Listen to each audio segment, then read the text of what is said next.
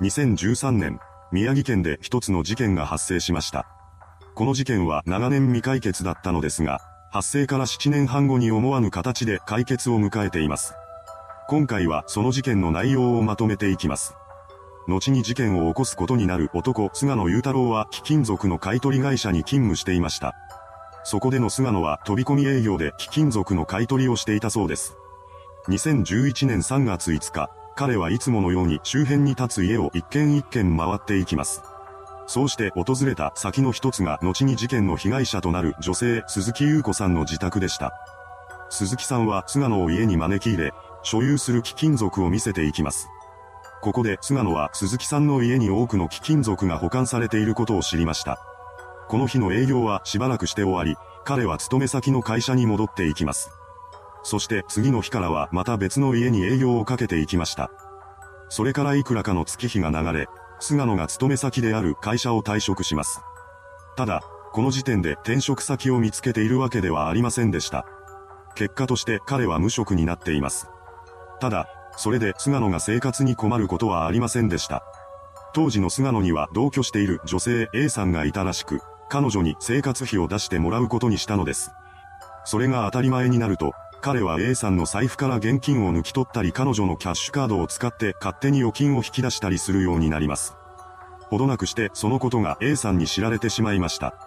菅野に金を盗まれていたことを知った彼女は激怒します。これによって二人の関係は険悪になり、顔を合わせる機会が減っていきました。そうなると、無職の菅野は生きていくことができません。追い込まれた彼は貴金属買取会社に勤めていた時のことを思い出しました。確か営業で回った先に貴金属を多く所有している一人暮らしの女性宅があったはずだ。その記憶を思い起こした彼はこんなことを企みます。あの家に空き巣に入れば確実に大金を手にすることができるじゃないか。こうして菅野は鈴木さんの家を狙って空き巣に入ることを決意したのです。そこで早速彼は現場の下見に向かいます。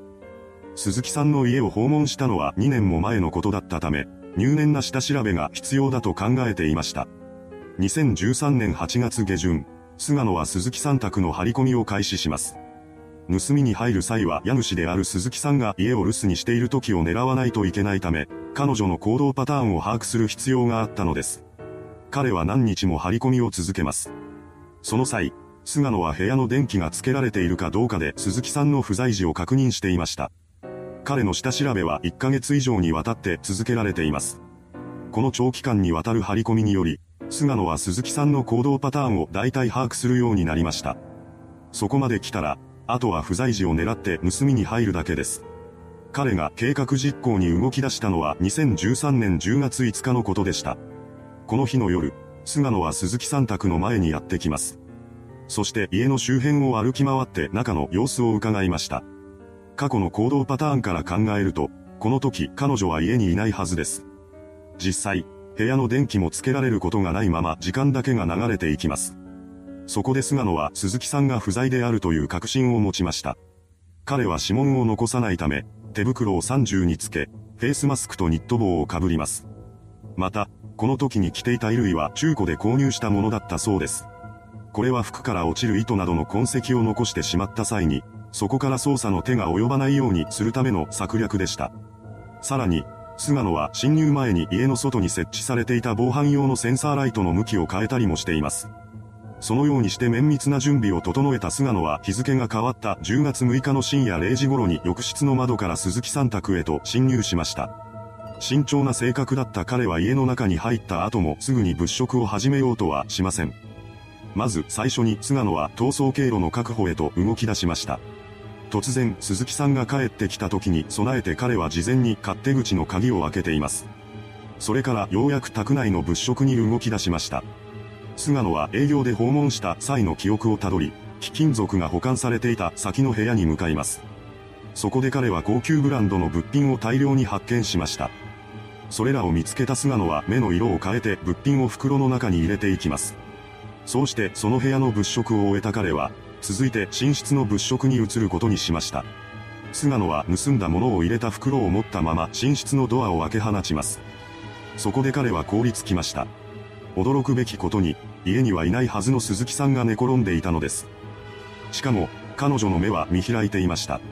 そう、鈴木さんが家を留守にしているというのは菅野の思い違いだったのです。最悪なことに、この日の彼女はたまたま普段とは違う行動パターンをとっていました。結果として、二人は鉢合わせになってしまったのです。菅野の存在に気がついた鈴木さんはフリーズしたように固まっていたと言います。そんな中で先に動き出したのは菅野の方でした。彼はパニックになりながら鈴木さんに飛びかかります。そして無我夢中で彼女の首を締め付けたのです。これにより、鈴木さんは窒息死してしまいました。彼女が動かなくなったことを確認した菅野は気絶したのだと思い込んだそうです。そこで彼は鈴木さんが目を覚ます前に犯行を終えてしまおうと考えました。菅野は宅内の物色を再開し、現金約8000円の入った財布や時計、ネックレスなどの貴金属87点を盗み取ります。そこまでしたところで、彼は現場を離れることにしました。その際、菅野は鈴木さんの携帯電話2台を持って屋外に出て行きます。そして家の裏にある側溝にそれらを投げ捨てました。これは気絶していると思い込んでいた鈴木さんが目を覚ました時に通報できないようにするための行動だったそうです。通報を遅らせることで、自分が現場から離れるための時間を稼ぐことができると考えていました。しかし、実際には彼女は絶命していたため、目を覚ますことはなかったのです。逃走後の菅野は盗んだ貴金属やブランド品などを売却し、90万円以上の現金を手に入れました。彼はそうして手にした金を同居する A さんへの借金返済に充てています。それでもかなりの金額が残ったため、それらはキャバクラで使い果たしました。なお、シリアル番号が刻まれていた高級時計と鑑定書付きのダイヤについては売却すると犯行発覚のきっかけになる危険性があると考え、A さんにプレゼントとして渡すことにしたようです。そのようにして菅野が盗品の売却と同時に証拠隠滅を重ねていた一方で、被害者である鈴木さんの遺体は犯行翌日の10月7日に発見されていました。彼女の両親が連絡がつかないことを心配して家を訪ねてきたのです。そこで変わり果てた姿の娘を発見した二人はすぐ警察に通報を入れています。こうして捜査が開始されました。事件発覚時、遺体は自宅2階の寝室に横たわっていたそうです。その後行われた司法解剖の結果、死因が首を絞められたことによる窒息死であることが判明します。また、現場となった鈴木さんの自宅には物色された形跡が残されていました。さらに、財布や貴金属類などがなくなっていることも判明します。自宅裏の側溝に捨てられた2台の携帯電話もほどなくして発見されました。こうした状況を把握した宮城県警は本件を強盗殺人事件と断定して犯人の特定に動き出します。その中で犯行当日に不審者が鈴木さんの自宅周辺を何度も行き来していたことが判明しました。ですが、その正体が菅野であると突き止めるまでには至らなかったようです。それからも決定的な証拠はなかなか見つからず、7年以上にわたってこの事件は未解決のままでした。そのため犯人である菅野はノーノーと変わらない日々を送っていたのです。しかし、一度犯罪で大金を手にした彼が普通の給与で働き続けることは困難でした。しばらくすると、菅野は新たに窃盗事件を起こすようになります。しかし、この事件に関してはすぐに彼の犯行であることが突き止められました。その結果、菅野は警察に逮捕され、刑務所に服役することになったのです。彼の仮釈放が認められたのは2017年のことでした。そうして塀の外に出てきた彼は空調設備の会社で働き出します。そして2018年には自身の殺人という罪を隠したまま A さんと結婚しました。こうして夫婦になった二人の間には子供も生まれています。そのようにして幸せな日々を過ごす中で、菅野は犯行がバレることを今まで以上に恐れるようになりました。そこで彼は直接証拠となる盗品の腕時計とダイヤを A さんから返してもらうことにします。そして自らの手で処分しようと考えていました。しかし、この時も菅野は金に困っていたようです。そんな状況下で高級品を手にした彼は金銭意欲を優先し、証拠となる腕時計とダイヤを売却することにしました。ただ、それでも十分な金額にはならなかったようです。すると菅野はまたもや窃盗に手を染めることにしました。2018年3月、彼は同僚の自宅を狙って盗みに入ります。これがうまくいったことで調子づいたのか、菅野は8ヶ月後の11月にも同じ家から現金を盗み取りました。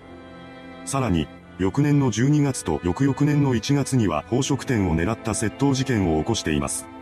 この事件はすぐに発覚し、菅野は警察に逮捕されました。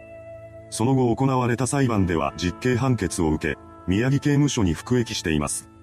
この間にも、鈴木さんが殺害された事件に関する捜査は継続されていました。そんな執念の捜査を経て菅野につながる状況証拠が発見されていきます。これらの状況証拠から殺人を立証できると踏んだ県警は2021年2月25日に服役中だった菅野強盗殺人と住居侵入の容疑で逮捕しました。